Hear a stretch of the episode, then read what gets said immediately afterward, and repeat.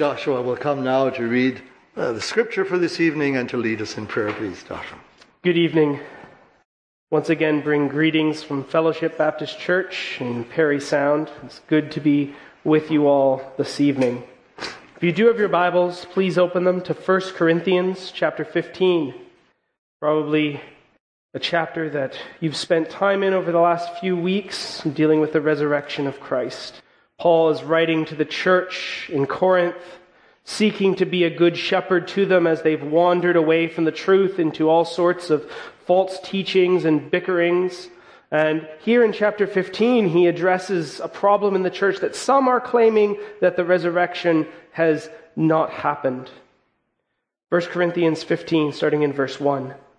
Moreover, brethren, I declare to you the gospel which I preached to you which also you received and in which you stand, by which also you are saved, if you hold fast that word which I preached to you, unless you believed in vain. For I delivered to you, first of all, that which I also received, that Christ died for our sins, according to the Scriptures, and that he was buried, and that he rose again the third day, according to the Scriptures and that he was seen by Cephas, then by the twelve. After that, he was seen by over 500 brethren at once, of whom the greater part remain to the present, but some have fallen asleep. After that, he was seen by James, then by all the apostles. And last of all, he was seen by me also, as by one born out of due time. For I am the least of the apostles who am not worthy to be called an apostle, because I persecuted the church of God. But by the grace of God I am what I am, and his grace towards me was not in vain. But I labored more abundantly than they all, yet not I, but the grace of God which was with me. Therefore, whether it was I or they, so we preach, and so you believed. Now, if Christ is preached that he has been risen from the dead, how do some among you say there is no resurrection of the dead? But if there is no resurrection of the dead, then Christ is not risen. And if Christ is not risen, then our preaching is empty, and your faith is also empty. Yes, and we are found false witnesses of God, because we have testified of God that he raised up Christ, whom he did not raise up, if in fact the dead do not rise. For if the dead do not rise, then Christ is not risen. And if Christ is not risen, your faith is futile, and you are still in your sins. Then also those who have fallen asleep in Christ have perished. If in this life only we have hope in Christ, we are of all men the most pitiable. But now Christ is risen from the dead, and has become the firstfruits of those who have fallen asleep. For since by man came death, by man also came the resurrection of the dead. For as in Adam all died, even so in Christ all shall be made alive. But each one to his own order Christ the firstfruits, after those who are Christ's at his coming. Then comes the end, when he delivers the kingdom to God the Father, when he puts an end to all rule and all authority and power. For he must reign till he has put all enemies under his feet. The last enemy that will be destroyed is death. May God bless the reading of His Word. Let's join together in prayer. Father, we sound our amen to what we have just read. How wonderful and glorious is the resurrection of your Son. That he cried out, It is finished. The atonement was made, the sacrifice complete. And Lord, you said, It is true, it is finished, and rose your Son from the dead on that third day. We thank you for the glorious resurrection power. That, Lord, that you have given us in Christ Jesus our Lord. Lord, we have that blessed hope, a living hope, as we will look at shortly, in Christ. Oh Lord, what can we say? We were once your enemies, deserving of judgment, death, and hell, eternally. But, O Lord, in the fullness of time, your mercy and your grace broke forth. Lord, you sent your Son. Lord, who did what we could never do, perfectly keeping your law, your commandments, going to Calvary and dying in our place. Oh Lord, what love, what mercy. And Lord, you have invited us freely to come into your presence. Come and offer up our prayers and petitions. You say that they are a sweet smelling aroma that wafts up before your throne. O oh Lord, we are thankful that we have such a great high priest in Jesus, who ever makes intercession for us. We know we are not alone, for if he holds us, we cannot be lost. O oh Lord, we pray for those that are not here this evening. We know that there are many that are struggling with health and family situations. We pray that you would comfort them, give them that peace that passes all understanding, that you would guide them by your Spirit, that you would illuminate their minds, that you would bring Scripture to them, that they may meditate and be rejoicing, that they may be comforted, that they may be encouraged. And help us to reach out to those we know that are going through those dark and difficult valleys. Lord, we thank you that you are the Good Shepherd you are there with your sheep, even when we do not think you are. You continue to walk with us. You are our mighty fortress. Though the winds and the waves assault and seek to destroy, you stand fast. Your word remains. You do not lie, therefore we can trust in you. Your promises are yes and amen. O oh Lord, we are so thankful to have such a peace in Christ our Savior. Lord, I pray for this church as they continue to seek the man that you would have them to um, be the shepherd here, to serve, to feed these people. Oh Lord, that you would draw the right man to this place. Oh Lord, fill him and equip him for the ministry here. We also think of other churches in our surrounding area that are looking for pastors. Lord, there are so many that churches that are looking. It seems that there are so few that are willing to come, even as they would say, so far north, but we here laugh. We know it's not that far north. But Lord, that you would draw, that you would bring the right men to these pulpits. Father, that is indeed our prayer. And as we continue to worship you this evening, O oh Lord, open our hearts, soften us, show us how glorious and wonderful, how holy you are. And Lord, as we see you high and lifted up, O oh Lord, may we be humbled and yet may we rejoice. May we confess our sins, knowing that you are faithful and just to forgive us our sins and cleanse us from all unrighteousness, but also give us joy, immense and living hope, for you are holy. Oh, lead us and guide us by your Spirit even this evening, for we ask it all in Jesus' name. Amen. Again, Joshua, welcome. The Lord bless as you open the word to us. If you do have your Bibles, please open them to 1 Peter chapter 1. That's 1 Peter chapter 1. We'll be looking at verses 3 to 6, but we'll start and read verses 1 down.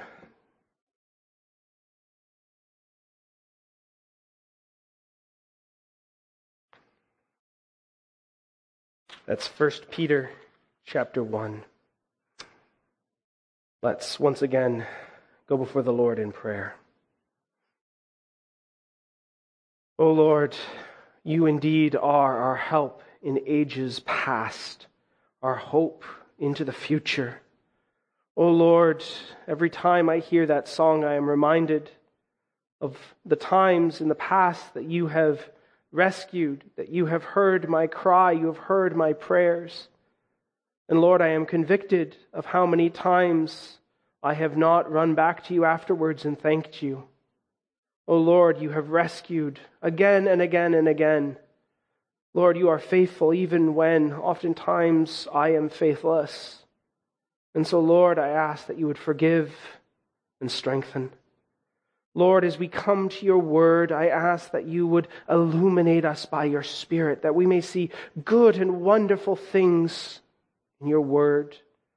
Lord, as you moved Peter, you illuminated him by your Spirit to write these things, this holy scripture, for those that were the original audience all those years ago, but even for us today.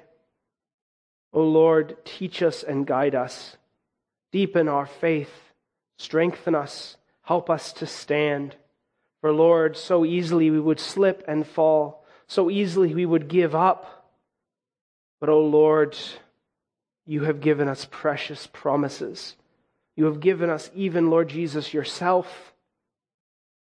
Oh, what wonderful mercy, what grace beyond degree, so much that we cannot even begin to understand it. And, oh Lord, someday when we see you face to face, and our faith shall be sight, oh, we will rejoice, rejoice without ceasing at that great marriage supper of the Lamb. O Lord, we long for that day.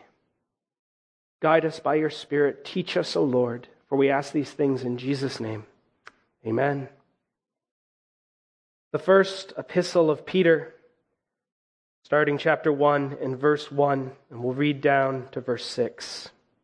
Peter, an apostle of Jesus Christ, to the pilgrims of the dispersion in Pontia, Galatia, Cappadocia, Asia, and Bithynia elect according to the foreknowledge of God the Father, in sanctification of the Spirit, for obedience and sprinkling of the blood of Jesus Christ.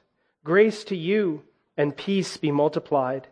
Blessed be the God and Father of our Lord Jesus Christ, who according to his abundant mercy has begotten us again to a living hope through the resurrection of Jesus Christ from the dead to an inheritance incorruptible and undefiled, and that does not fade away, reserved in heaven for you, who are kept by the power of God through faith for salvation, ready to be revealed in the last time.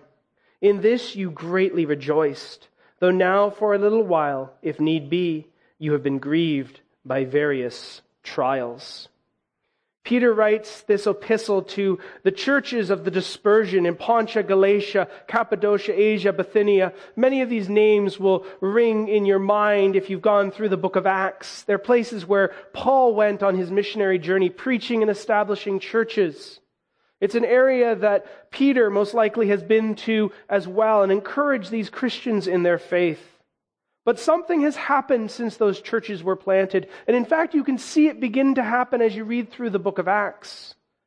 When Christianity was being preached that Christ had come, that the Messiah, that all the Jewish people had been waiting for and longing for, the one who was the prophet and priest, the king. All the Old Testament was pointing towards him. Now he had finally come, and Peter and Paul were proclaiming this in the synagogues, telling the Jewish people, Here your Messiah has come. And many believed, but also many disbelieved. And as time went on, there began to become friction between those early Christians and those that did not embrace Jesus as the Messiah. And over time, those Christians were forced to leave the synagogues whether Jew or Gentile. They had at once been worshiping in those synagogues, but now they were forced out. And as they were forced out, they also lost protection. When Christianity was being spread along the Roman Empire, it was considered a protected religion because it was Jewish in nature. And the Romans long ago had said, we, we don't want to deal with Judaism. They only have one God and they stick to that one God. And no matter how hard we try to convert them, they refuse to be converted. And so we'll leave them alone. We'll protect them. They, they don't have to worship the emperor. They don't have to go to all the idolatrous festivals in the town. They're free to meet in their own little synagogues and do their own little thing, and no persecution will come upon them. But as those early Christians were forced out of the synagogue, that protection left. They were now forced to live on their own outside of that protection offered by the Roman government. And so persecution began to come forth. They were unwilling to burn pinches of incense and say, Caesar is Lord, for only Jesus is Lord. They were unwilling to go to the pagan festivals and worship in the temples. And for many of them that were Jewish in nature, they lost their livelihood. They lost their friends and their family. By becoming a Christian, by following Jesus, they were leaving behind those that stayed in the synagogue family, friends, in some cases, probably businesses. We're left all to follow Christ, all to confess that Jesus is Lord. And when times get tough, when the rubber hits the road, there's always a desire, something in the back of the mind that makes you want to give up. And for those early believers, oh, how tempting it was to return back to Judaism. Paul deals with part of that in Galatians, but Peter also deals with it in both his epistles as well. How easy it is to say, Oh, I know nothing about this Jesus, and to slip back in quietly. Peter knows all about that. He knows the temptation to deny Christ. If there's anyone that could be the poster child of def- denying Christ, it would be Peter. Remember, on the night Jesus was betrayed, Peter stood up and pumped his chest and said, I'll never betray you. I'll go with you to death, Jesus. But of course, what happened? The guards came and Peter ran away with the other disciples. And then slowly in the darkness, he crept up to the high priest's house and managed to just get in the gate when a, a little servant girl came up to him and said, Aren't you one of Jesus' followers? Peter said, No, no, not me. I don't know the man. I'm just here to see what's happening. Lies to her, denies Christ. He goes in and warms himself by the fire. Someone else comes and says, You must be one of Jesus' followers. I can tell by your accent. You're a Galilean. And Peter says, I am not, and begins to swear and curse and say that he never knew Jesus. And then again, he does the same thing. And then, of course, the rooster crows. Just as Jesus had prophesied, Peter would deny him three times, and Peter runs away mourning and bawling. He knows what he has done. But then, wondrously and gloriously, on that resurrection morning, as Jesus comes out of the tomb and meets Mary, gives her those wonderful words Go and tell my disciples and Peter. Why does he make special reference of Peter? Because Peter doesn't think he's a disciple anymore. Peter thinks he's, he's done it. He's betrayed Christ. He's finished. But Jesus says, and Peter. And then, of course, we have that great recommissioning service by the, the water down by the lake. They've been fishing by night. Jesus shows up. Peter jumps in the water, swims to Jesus, meets him by the coals and the fish. Jesus asks him, Do you love me? Feed my sheep, tend my lambs. And that's what Peter is doing as the apostle to the Jews, just as Paul is the, uh, the uh, apostle to the Gentiles. Peter knows he's been through the wringer, so to speak. And now he writes with a heart full of compassion, moved by the Holy Spirit, to those who are going through dark and difficult times. And he says, I know. What I'm writing about is not some theoretical pie in the sky. I've been there. I've been through it and I've been through it again and again and again. I'm sure he suffered persecution, trial, and trouble. We see what the apostles go through in Jerusalem in the early days of the church, and I'm sure it continues. And even as Peter writes this epistle, he's on his way, most likely, or is already there, we're not sure, to Rome, where history says he will be crucified upside down, not wanting to be crucified up straight like his master was, but asking for an even more disturbing death, so to speak. So Peter writes this to a church, to churches going through the struggles, the hardships of persecution the desire to turn back, to run away, to deny Christ.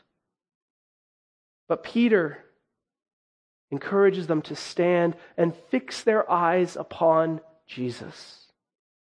He opens in verse 3. He can't help himself, but opens as Paul often does in, in a beautiful song of joy. He's moved to praise. He sings forth the glorious wonder of God.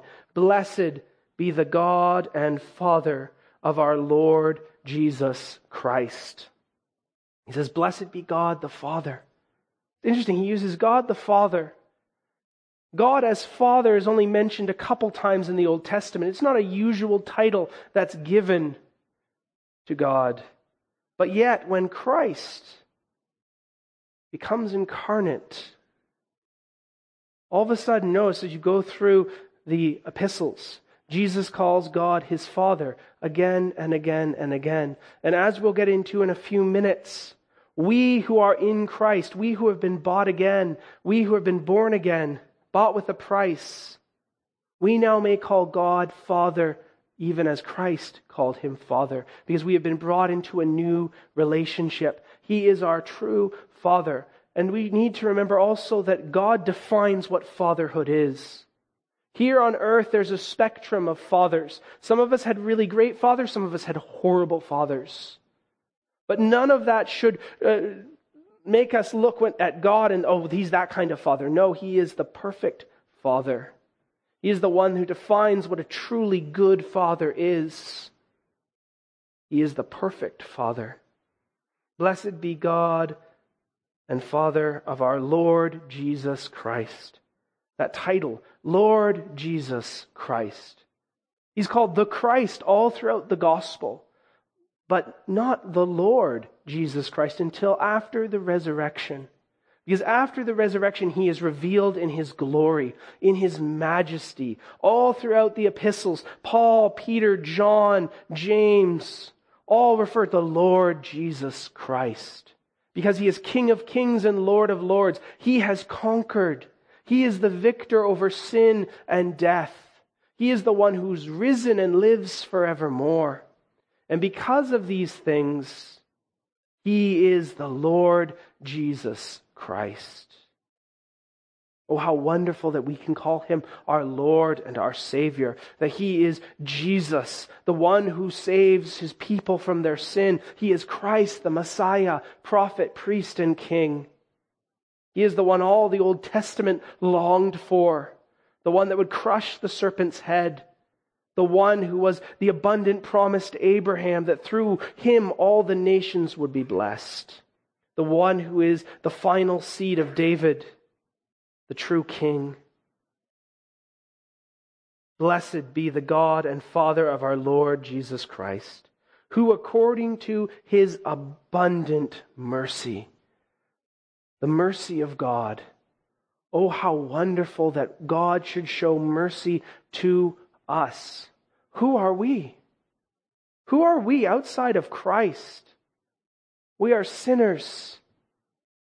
We are rebels. We are enemies. We stand apart from God. He is high and holy, and we are lost in sin. We deserve judgment and hell, eternal fire. For all we fall short of the glory of God, and that's putting it in, in minor. The, it's not as if we fall slightly short of the glory of God. The glory of God is beyond glorious, and we in our sins God gives us life and breath and everything, and yet we do not bow the knee unto Him outside of Christ. We deserve judgment. We deserve wrath. And in our sin, we have no hope and no joy, no true eternal joy. But yet, according to His mercy, God has mercy on us. And not just any kind of mercy, abundant mercy. The idea is an overflow. It cannot be measured how glorious and wonderful is the mercy of God. I'm always reminded of Jesus' parable of, of the, the rich man and the Pharisee. They go to the, the temple and uh, the, tax collector, sorry, and the Pharisee. The Pharisee says, Lord, look at how wonderful I am. But yet, what does the tax collector comes and he bows down on the ground and says, Lord, be merciful to me, a sinner, beating his breast. Jesus says, one of those men went away justified. Which one was it? The tax collector. Lord, be merciful to me, a sinner. Oh, the abundant mercy. Oh, the abundant love and grace of God towards us lost sinners. While we were yet his enemies, Christ died for us. There is nothing good in us that should earn God's favor or grace. Nothing good in us that could earn his favor or grace. Nothing in us that deserves salvation. It's all by the free grace of God.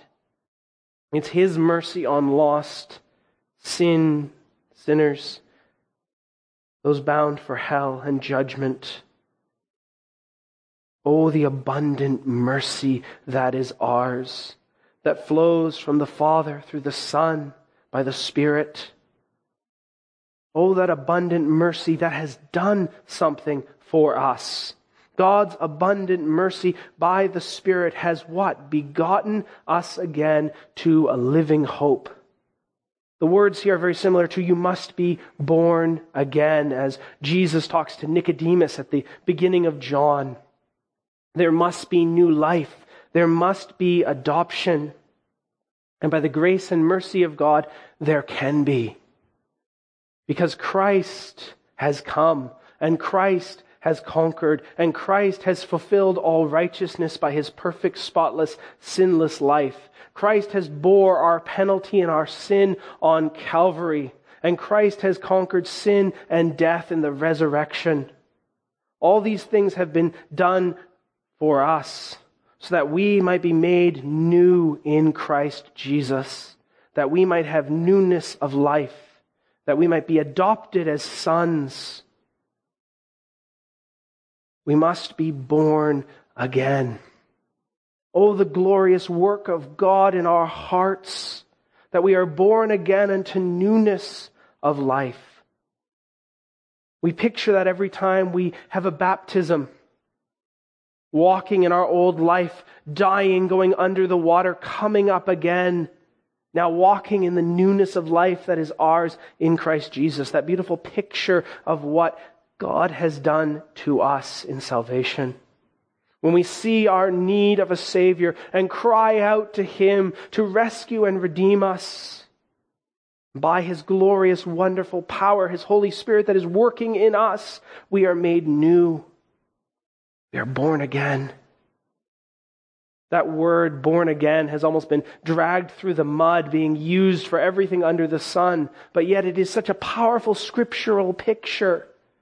And we ought to continually use it, for the Lord Himself uses it when talking to Nicodemus. And Peter alludes to it here. He has begotten us again.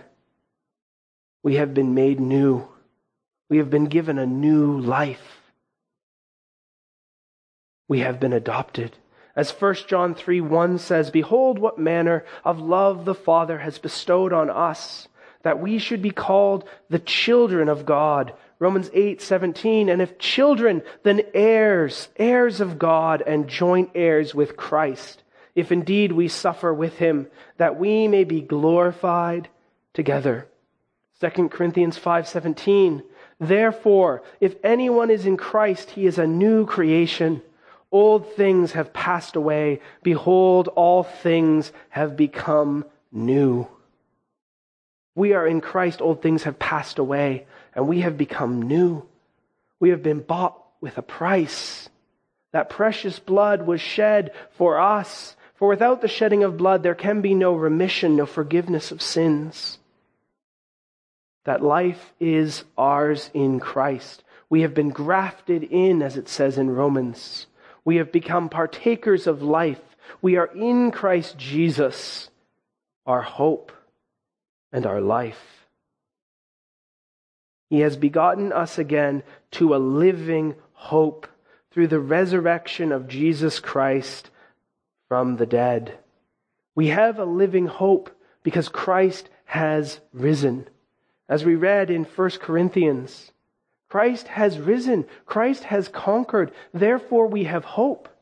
We know that Jesus indeed is who he said he was because he was risen from the dead, both by the Father and by the Son and by his own power.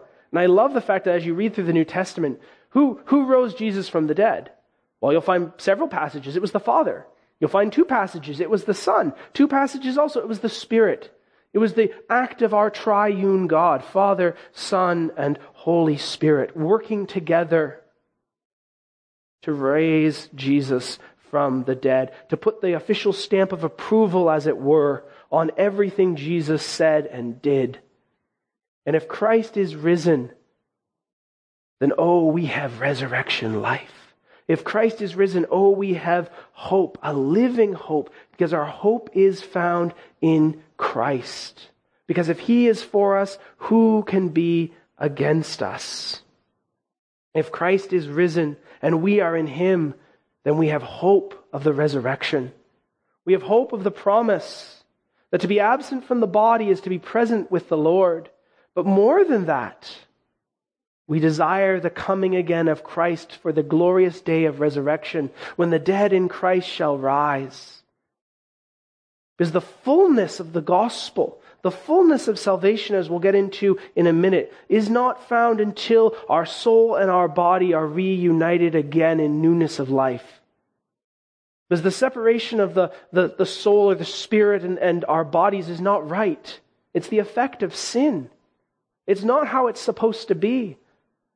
But when God will put it right, when we have those new resurrection bodies in a new resurrection earth and heaven, that new heaven and a new earth that is to come, there righteousness dwells, and the sin and the curse will be no more.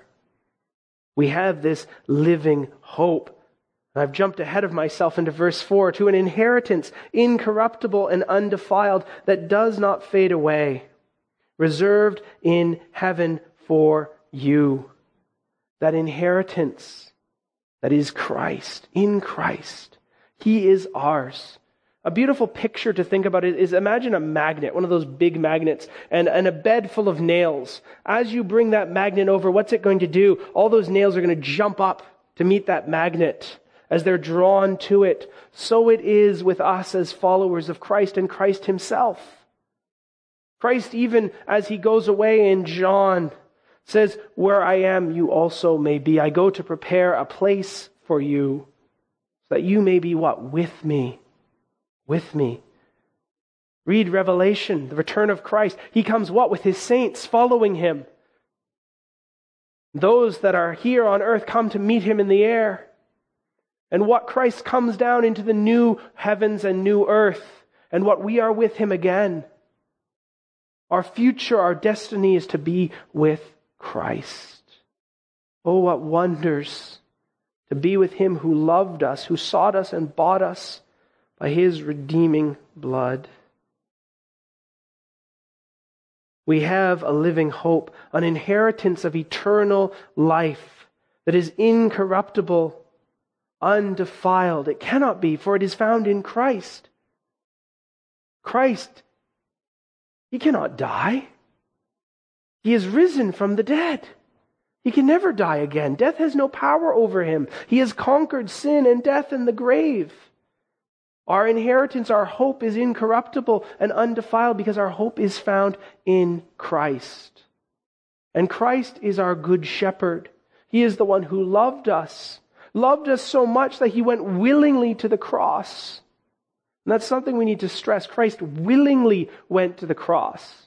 There are some who say, oh, look at all that abuse that was thrown upon Jesus because the, the Father told him to do these things. No, no, no. You're creating some sort of division within the Godhead. But even more than that, Jesus willingly went. Look at the garden. Not your will, I mean, not my will, but yours be done. He willingly went. He knew what it was going to cost. He knew the pain. He knew the sorrow, but yet he went for us and for our salvation, for the glory of God. He went, oh, what love. He is our good shepherd who leads us and guides us and does not forsake us. He is for us. Who can be against us? What can separate us from the love of God in Christ Jesus, as Paul breaks out into song in Romans? Nothing under the earth, nothing above the earth, nothing in the earth. Nothing can separate us from the love of God in Christ Jesus our Lord. What an inheritance, what a hope we have. Eternal life found in Christ, reserved in heaven for you. And this isn't one of those things call ahead, book a table and now it's reserved, and you hope that somehow you get there and it isn't taken. The, the hotel room I'm staying at tonight, when I got to the hotel, they, I found out that the room had been double booked and someone was already in it. Now, they were able to get me another room, but how good was that reservation? Oh, sorry, we double booked it. But if the one who holds the table is God Himself, and we don't have to worry about someone sneaking in and taking it, somehow it getting lost in the bureaucratic shuffle of paperwork. I'm sure most of us filed our taxes in the last little while. And you, you send it out and you hope that they get everything. But with God, that's not true. He knows the beginning from the end. If it is reserved with Him, then you don't have to worry about it. You can lay down your head and sleep at night, knowing that He holds all of creation together and He will not forget you. He cares for you. Oh, what wonder that the one who holds all the stars in place cares for us. Oh, what a wonder.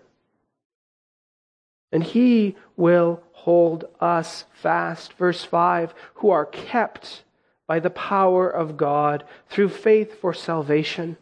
Kept by the power of God. Oh, how wonderful. It is not our poor grip on the Savior which waxes and wanes and goes through hard times and good times, but Christ's grip on us that holds us fast. We are kept by His mighty hand. Because let's be honest, in our Christian lives, we go through times of mountaintop experiences. The sun is shining, our prayers seem on fire, that we open the scriptures and everything pops to life.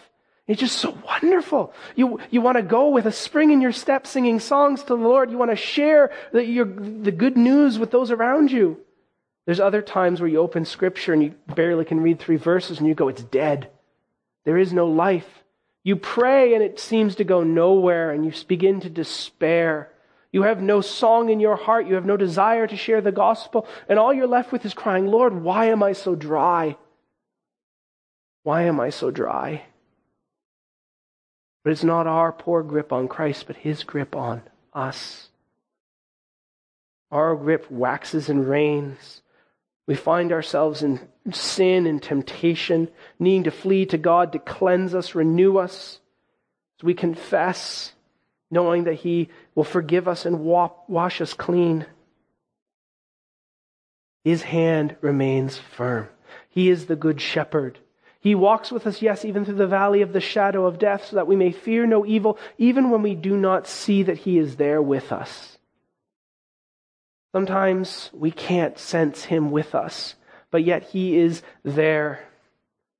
I remember reading a, or hearing a sermon, I think it was, that was talking about Job. And Job is sitting there on the dunghill with his three friends around him and giving him poor advice. And him, his heart's just being destroyed as he's dealing with all that's going around him. And the reminder that God is still holding Job in his hand even though it seems everything else is lost, God is still there. And Job, at the first, knows it. Though his eyes begin to drift. But that doesn't change God's hand, holding him fast. We are kept by the power of God. Oh, that we might Thank the Lord for all the times He has led us through difficult situations and dark days in our lives. And knowing that when new dark days will come, He is still the same yesterday, today, and forever. I've mentioned, I think, every time it's here, and, and if you're in Parry Sound, you, you know I harp on this every time I preach. God is not a liar. His word is true. That's the very foundation. God is not a man that he would lie. His promises are always yes and amen. If he says it, he will do it. And we're called to trust and say, Yes, Lord. Yes, Lord. We believe. Even though we don't feel it, even though sometimes we don't even see it. I trust you more than I trust my emotions, more than my feelings, more than the circumstances around me. I know that you will hold me fast, and I can trust in you despite the storms and the waves and the assaults of the world, the flesh, and the devil. And that's what Peter's getting at here. He's encouraging them. He says, I know you're going through really tough times. But before I dig into anything else in this epistle, I want to ground you in what Christ has done for you, the living hope you have in Jesus. He's assuming here that they've heard the gospel. They understand that Christ died for their sins. They understand the resurrection. They understand all those things that Paul most likely would have taught them when he planted these churches. Remember those things that you have heard in the past that have ground you down deep. Remember that it is God who keeps you. Through faith for salvation ready to be revealed at the last time. Peter here speaks of salvation in the future. As Scripture talks about our salvation, it really um, can be talking about three different things, all of which that are joined together.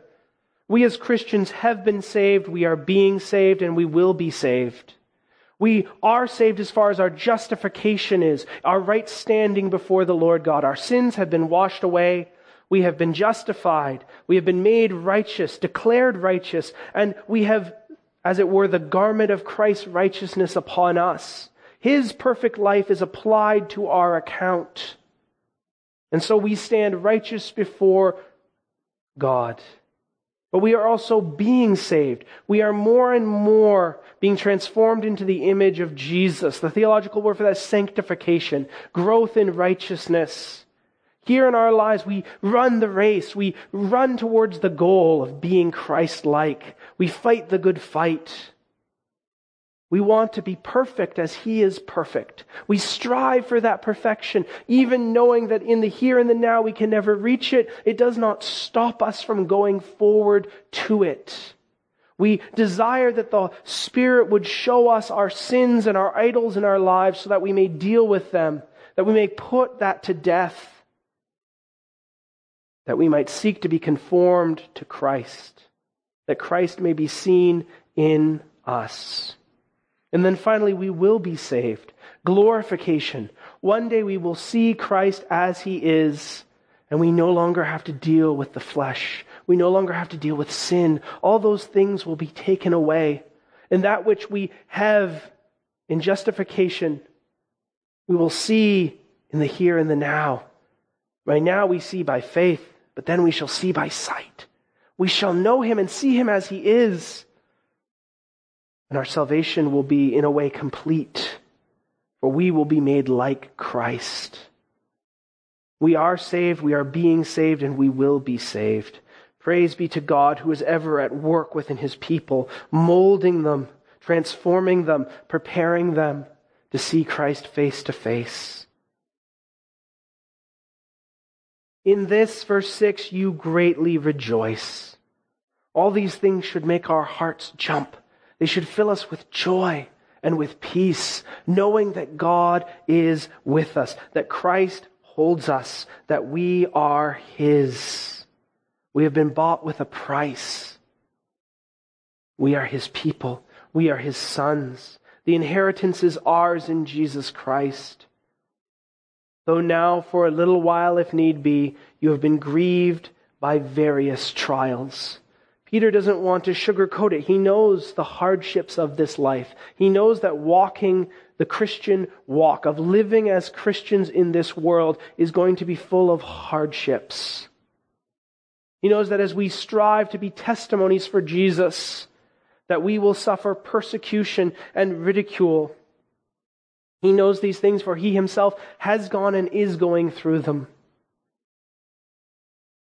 And all the more so as we live in dark and treacherous times, in which we see our society wandering ever further from the truth. It used to be 10 years ago that the gospel was something to be scoffed at in our society. But now, 10 years later, it's almost seen as a hate crime even to preach the very words of Christ. We are entering into a time where it will be more and more difficult to live as Christians.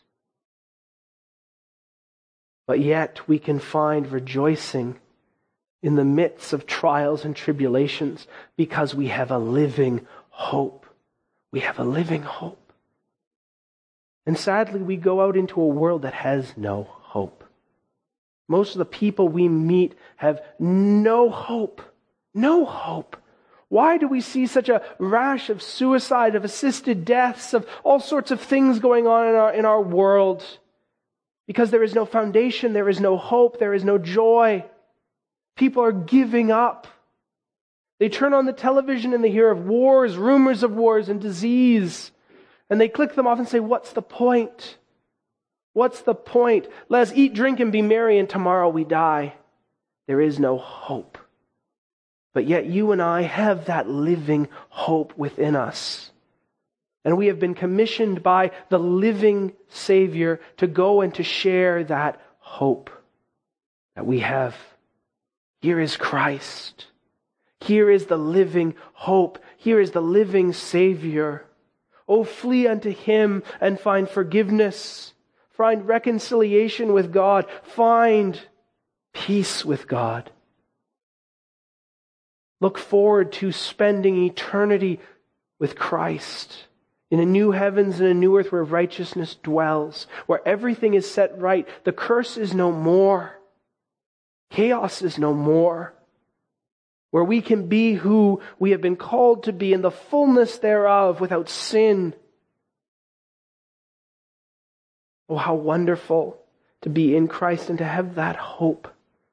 And even the here and now, to be absent from the body is to be present with the Lord. No matter what happens in the here and the now, we know that Christ holds us fast.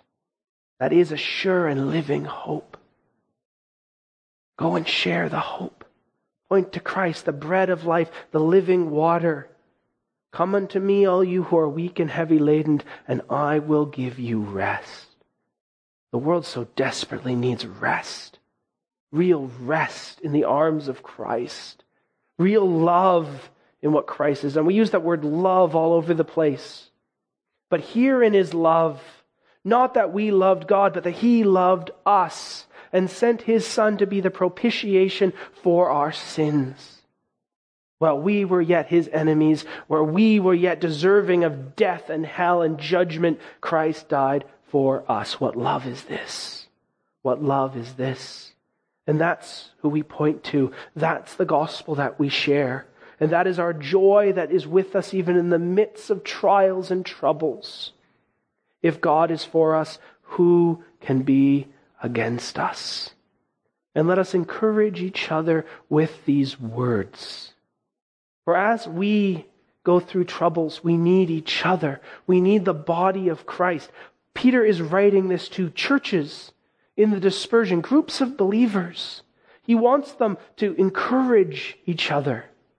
So we need as a church body to build each other up, to speak words of encouragement and truth, to always point each other to Christ. Because when one falls down, others can come and help them, scoop them up, encourage them. Because we're all going to be down. We're all going to go through dark valleys. Let us be there for each other, always pointing to the living hope that is ours in Jesus Christ. To God be the glory. Blessed be the God and Father of our Lord Jesus Christ, who according to his abundant mercy has begotten us again to a living hope through the resurrection of Jesus Christ from the dead. Let's pray. Father, we thank you for that living hope that is ours in Jesus. No other hope, no other hope. Our only hope is found in Christ. All other hope is built on sinking sand. Lord, take these things by your Spirit and write them upon our hearts. For Lord, we may rejoice in this hope in the moment, but tomorrow who knows what may come. And our hearts and minds may drift to this or that, or they may sink even into the heart of despair. But, O oh Lord, may we meditate, fill our minds with that living hope. And, O oh Lord, help us that we may shine forth as lights, pointing those that we work with, our family, our friends, our neighbors, to that living hope Lord, our world is lost in sin and darkness with no hope, no hope. But Lord, you have called us to be ambassadors of Christ Jesus, armed with that living hope that we may point people to the Savior. That cry, You must be born again. Flee unto Christ and find forgiveness full and free in the Lamb of God. He will cast none out. O Lord, we thank you for those precious words. O Lord, draw by your Spirit, we ask and pray. Father, you are worthy, worthy of all our praise. What can we say? You have mercy upon us who do not deserve it. Lord, we thank you. Fix our eyes upon that living hope. Christ is risen. Christ is victorious. Christ is Lord. Christ is King of kings. Christ is conqueror. And Lord, he is coming again. Maranatha, come quickly, Lord Jesus. Oh, how we long to see your face. Oh, how we long to bask in your amazing grace. Oh, how we wish to be rid of the sin that so easily besets us, be glorified, and to rejoice in Christ our Savior. Oh, Lord, we thank you for these things. In Jesus' name, amen.